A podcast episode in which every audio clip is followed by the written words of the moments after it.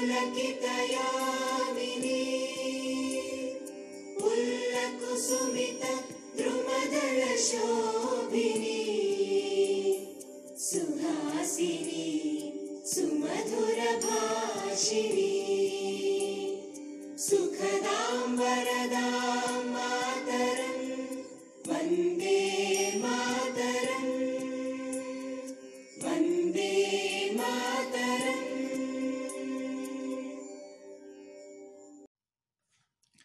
History subject అంటే మనందరికీ బోరింగే. అయినప్పటికీ మనం టెన్త్ క్లాస్ పాస్ అయ్యాం. టెన్త్ క్లాస్లో కామన్గా వచ్చే క్వశ్చన్లు హిస్టరీలో ఏంటంటే రాజ్యాంగ దినోత్సవం ఎప్పుడు జరుపుకుంటారు? అది ఎప్పుడు అమల్లోకి వచ్చింది?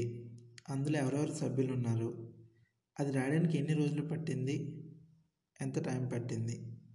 అందులో ఏం అధికారులు ఉన్నాయి? ఏం షెడ్యూల్ ఉన్నాయి? ఇప్పుడు ఎన్ని ఉన్నాయి? ఇప్పుడు ఎన్ని సంవత్సరాలు అయింది రాజ్యాంగం రాసి? అసలు రాజ్యాంగ లక్ష్యం ఏంటి? రాజ్యాంగం అంటే శాసన ప్రభుత్వం న్యాయ వ్యవస్థకి సంబంధం ఏంటి? ప్రాథమిక హక్కులు ఏంటి? ప్రాథమిక బాధ్యతలు ఏంటి? వీటి మీద ఎక్కువగా మన క్వశ్చన్స్ వస్తుంటాయి టెన్త్ క్లాస్లో అయితే ఈరోజు నవంబర్ ఇరవై ఆరు మనందరికీ తెలిసిందే రాజ్యాంగ వార్షికోత్సవ దినోత్సవం. సో ముందుగా అందరికీ రాజ్యాంగ వార్షికోత్సవ శుభాకాంక్షలు. ఈరోజు ఇలా తమ్మపల్ల మీ శ్రీనివాస పాడ్కాస్ట్లో మన రాజ్యాంగం గురించి తెలుసుకుందాం. మన దేశానికి స్వతంత్రం ఆగస్టు పదిహేను వచ్చిందని మనకు తెలుసు. కానీ రాజ్యాంగబద్ధంగా అంటూ మన దేశానికి ఒక కట్టుబాట్లు ఉండాలి ఒక ఒక క్రమ పద్ధతిలో జరగాలని రాజ్యాంగం రాసుకున్నాం మనం.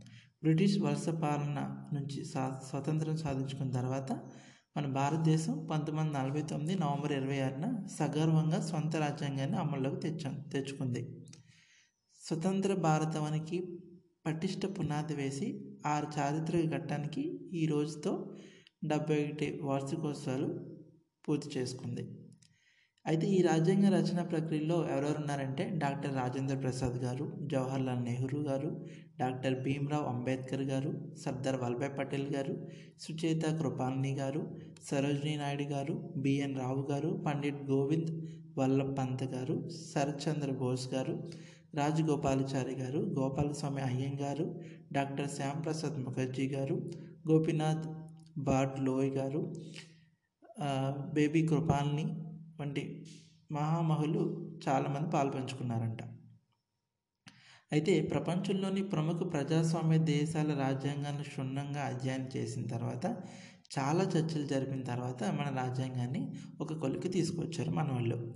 అయితే ఈ రాజ్యాంగం రాయడానికి రెండు సంవత్సరాల పదకొండు నెలల పదిహేడు రోజుల్లో రాశారు. అది కూడా నూట నలభై సార్లు చర్చలు సమావేశాలు జరిపి. ఈ క్వశ్చన్ మనకి ఎప్పుడు గుర్తుండిపోయిందంటే ఇది ఎక్కువ అడిగేవారు మన సోషల్లో.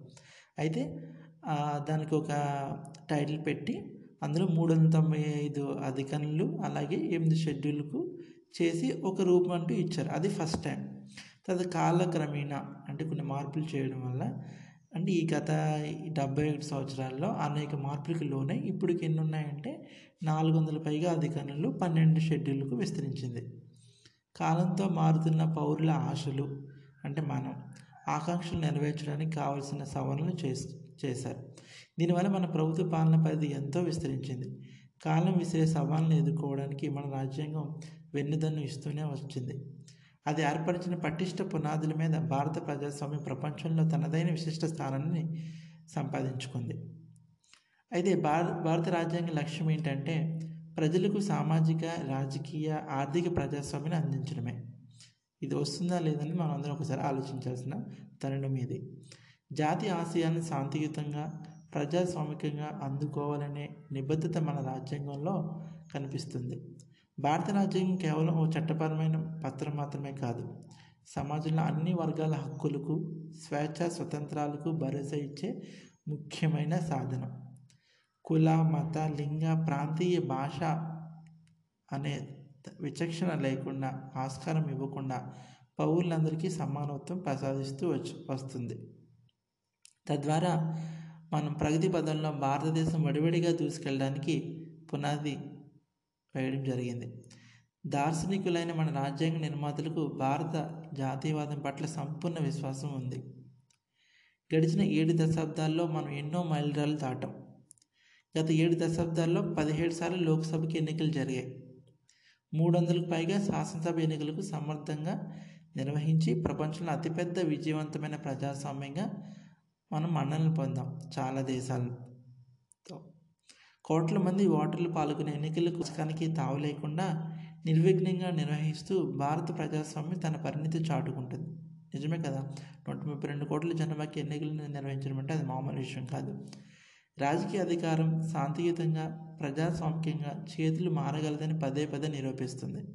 అయితే దీనికోసమే మనకి మూడు విధాల వ్యవస్థ ఉంది. అదేంటంటే శాసన అంటే రాజ్యాంగపరమైన ప్రభుత్వ అంటే మినిస్ట్రీస్ అన్నమాట అండ్ న్యాయ వ్యవస్థ. ఈ మూడు కలిసి మన అధికారాలు విభజన భారత రాజ్యాంగం విశిష్ట లక్షణం. అంటే ఈ రాజ్యాంగంలో ఏం చేయాలనేది ఏంటనేది ఈ మూడు విభాగాల్లోని డివైడ్ అయి ఉంటుందన్నమాట. అయితే ఈ మూడు వ్యవస్థలు ఎలా పనిచేస్తాయనేది మనం ఇప్పుడు తెలుసుకుందాం. ఒక వ్యవస్థ అధికారాల పరిధిలోకి మరో వ్యవస్థ చొరబడే వీలు లేదని రాజ్యాంగం స్పష్టీకరిస్తుంది. అంటే మూడాటికి వాళ్ళకి ఓన్గా వాళ్ళ అధికారాలు ఉంటాయి. ఒక వ్యవస్థ అధికారాల పరిధిలోకి మరో వ్యవస్థ చొరబడే వీలు లేదని చెప్పాం కదా. మన ప్రజాస్వామ్య వ్యవస్థలో పార్లమెంట్ సర్వోన్నతమే కానీ దానికి కూడా రాజ్యాంగ పరిమితులు ఉన్నాయి. అంటే పార్లమెంట్ అంటే ఏంటంటే రాజ్యసభ లోక్సభ అండ్ ప్రెసిడెంట్ కలిపి పార్లమెంట్ అంటాం. అంటే దానికి అందరికంటే ఎక్కువ హక్కులు ఉన్నాయి. కానీ దానికి కూడా కొన్ని పరిమితులు ఉన్నాయి. రాజ్యాంగ స్ఫూర్తికి అనుగుణంగా పార్లమెంట్ పనిచేస్తుంది. అంటే రాజ్యాంగంలో రాసిన దాన్ని బట్టి దాన్ని నడుచుకోవాలి పార్లమెంట్లో ఉన్న వాళ్ళందరూ. పార్లమెంటుకు రాజ్యాంగాన్ని సవరించే హక్కు ఉన్నా దాని మౌలిక స్వరూప స్వభావాన్ని మార్చడం మాత్రం వీల్లేదు. అంటే రాజ్యాంగాన్ని సవరించవచ్చు. కానీ దాన్ని మొత్తం మార్చేయడానికి పార్లమెంట్ వాళ్ళకి హక్కు లేదనమాట. రాజ్యాంగం అమల్లోకి వచ్చినప్పటి నుంచి వందకు పైగా సవరణలు జరిగినా దాని మౌలిక స్ఫూర్తి చెక్కు చెదరలేదు.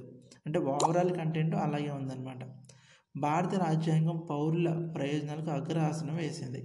రాజ్యాంగం మూడో భాగంలో పన్నెండు నుంచి ముప్పై ఐదవ అధికరణ వరకు పౌరుల ప్రాథమిక హక్కులను ఉల్లేఖించింది. ఇవి అందరికీ సమానంగా వర్తిస్తూ జాతి ఐక్యతకు ప్రతిపాదగా నిలుస్తున్నాయి. రాజ్యాంగం అమల్లోకి వచ్చిన తొలినాళ్ళలో ఏడు ప్రాథమిక హక్కులు ఉండేవి. ఇది కూడా మనకు ఉంటుంది. అంటే మనకు మన టెన్త్ క్వశ్చన్ ఏంటంటే ఏడు ప్రాథమిక హక్కులు ఉంటే అందులో ఏ హక్కును తొలగించారు? అది ఇప్పుడు మనం తెలుసుకుందాం. తర్వాత నలభై నాలుగు రాజ్యాంగ సవరణ చట్టం ద్వారా వీటి నుంచి ఆస్తి హక్కును వేరు చేసి చట్టపరమైన హక్కుగా గుర్తించారు. నేడు మన రాజ్యాంగం ఆరు ప్రాథమిక హక్కులను భరోసా ఇస్తుంది. అవి ఏంటి? ఇప్పుడు మనం చూద్దాం. ఒకటి సమానత్వ హక్కు. రెండు స్వేచ్ఛ హక్కు. మూడు దోపుడు నుంచి రక్షణ పొందే హక్కు. నాలుగు మత స్వేచ్ఛ హక్కు విద్యా హక్కు సాంస్కృతిక హక్కు రాజ్యాంగ పరిష్కారాలు కోరే హక్కు.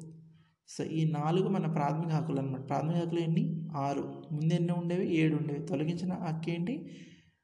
ఆస్తి హక్కు. ప్రజల మధ్య సాంస్కృతికంగా భేదాలు ఉన్నా అందరికీ సమాన హక్కులు కల్పించడం ద్వారా రాజ్యాంగం జాతి ఐక్యతకు గట్టి పునాది పడింది. ఈ హక్కుల రక్షణే మన రాజ్యాంగానికి ప్రధాన స్ఫూర్తి. అంతే కదా? అవన్నీ మనకి అందిస్తున్నాయా లేదా అనేదే ఈ రాజ్యాంగం ఎలా నడుస్తుంది అన్న దానికి నిదర్శనం అనమాట అయితే హక్కులు మనం గురించి తెలుసుకున్నాం హక్కులు ఉంటే సరిపోతుందా? ఆ హక్కులు పొందాలంటే నీకు బాధ్యత ఏంటి అనేదాన్ని మనం తెలుసుకుందాం. భారత రాజ్యాంగం పౌరులకు ప్రాథమిక హక్కులతో పాటు ప్రాథమిక విధులు బాధ్యతలు ఉన్నాయని చెప్తూ వస్తుంది. రాజ్యాంగం తొలి ప్రతి కేవలం ప్రాథమిక హక్కులు కల్పించిన తర్వాత పౌరులకు ప్రాథమిక బాధ్యతలు ఉండాలని దేశం నాయకత్వంగా భావించింది. దానికి అనుగుణంగా నలభై రెండవ రాజ్యాంగ సవరణ చట్టం ద్వారా ప్రాథమిక విధులను కూడా రాజ్యాంగంలో చేర్చారంట. నేడు రాజ్యాంగంలోని యాభై ఒకటవ యాభై ఒకటి ఏ అధికారంలో పదకొండు ప్రాథమిక విధులను పొందుపరిచారు. వీటిలో పదింటిని నలభై రెండో చట్టం ద్వారా చేర్చారు. అంటే పదకొండు ఉన్నాయి విధులు. అందులో పదింటినేమో నలభై రెండో చట్టం ద్వారా పదకొండవ ప్రాథమిక విధిని రెండు వేల రెండు సంవత్సరంలో ఎనభై ఆరవ రాజ్యాంగ సవరణ ద్వారా చేర్చారు హక్కులను వెన్నంటి బాధ్యతలు ఉంటాయని పౌరులు మనందరం గ్రహించాలి. అంటే నువ్వు హక్కులు కోరుకుంటా ఉంటే నీ బాధ్యత కూడా నిర్వహించాలి. రాజ్యాంగం ప్రతి ప్రసాదించిన ప్రాథమిక హక్కులను స్వేచ్ఛలను అనుభవిస్తూనే ప్రజాస్వామ్య బద్దులే మనందరం జీవించాలి. సంబంధిత ప్రమాణాలను పాటించాలని భావించిన దేశ నాయకత్వం దానికి ఏం చేసిందంటే ప్రాథమిక విధులను రాజ్యాంగంలో పొందుపరిచింది. ఇరవై శతాబ్దం భారతీయ శతాబ్దంగా మార్చాలి అంటే పౌరులంతా బాధితంగా క్రమశిక్షణాయుతంగా తమ విధులు నెరవేర్చాలి. అప్పుడే మన రాజ్యాంగానికి విలువ అంటూ ఉంటుంది. మన దేశం కూడా అన్ని దేశాల్లో ముందుకు వెళ్ళడానికి అవకాశం ఉంది. అలా చేస్తేనే ఆత్మనిర్భర భారత్ నవభారత నిర్మాణాలు సుసాధ్యమవుతాయి. ప్రజలు ముఖ్యంగా యువతి యువకులు తమ ప్రవర్తనలో దైనందిన కార్యకలాపాల్లో ఈ స్పృహను ఎప్పుడు మనం గుర్తు చేసుకుంటూ ఉండాలి. భారత రాజ్యాంగం అమల్లోకి వచ్చి నేటికి డెబ్బై ఒకటి ఏళ్ళు అయ్యాయి. ఈ సందర్భంగా రాజ్యాంగ నిర్మాతలను వాళ్ళ దార్శనికతను మనం వందన సమర్పించాలి. రాజ్యాంగ సూత్రాలకు విలువలకు బద్దులై నడుచుకుంటామని మనమంతా ప్రతిజ్ఞ చేయాలి. శాంతి సామరస్యం సౌభ్రాతృత్వం పై పునాదిపై ఏక్ భారత్ శ్రేష్ఠ భారత్ నిర్మాణానికి నిబద్ధత మనం నడుమిగించాలి నిజం చెప్పాలంటే నేడు భారత పౌరులు రాజ్యాంగం ప్రసాదించిన ప్రాథమిక హక్కులను అనుభవించడం కన్నా ప్రాథమిక విధులను నెరవేర్చేందుకు మనం ఎక్కువ ప్రాధాన్యం ఇవ్వాలి. మన హక్కులకు ఎలాగో డోకా లేదు. అవి నిరంతరం మనతోనే ఉంటాయి. అదే సమయంలో మనమంతా దేశం పట్ల మన విధులను బాధ్యతలను నెరవేరుస్తూ నెరవేర్చడానికి ప్రయత్నిస్తూ ఉండాలి. దానికి చిత్తశుద్ధి నిబద్ధతతో మనం పనిచేస్తే ఈ ట్వంటీ ఫస్ట్ సెంచరీ ఈ ఇరవై ఒకటి శతాబ్దం భారతవనిది అనడంలో ఎటువంటి సందేహం లేదు. అదేండి ఈరోజు మన ఇలా తంబాపల్లో శ్రీనివాస పాడ్కాస్ట్లో మన రాజ్యాంగం గురించి తెలుసుకున్న విశేషాలు. जनगणमनाधिनायक జయ హే भा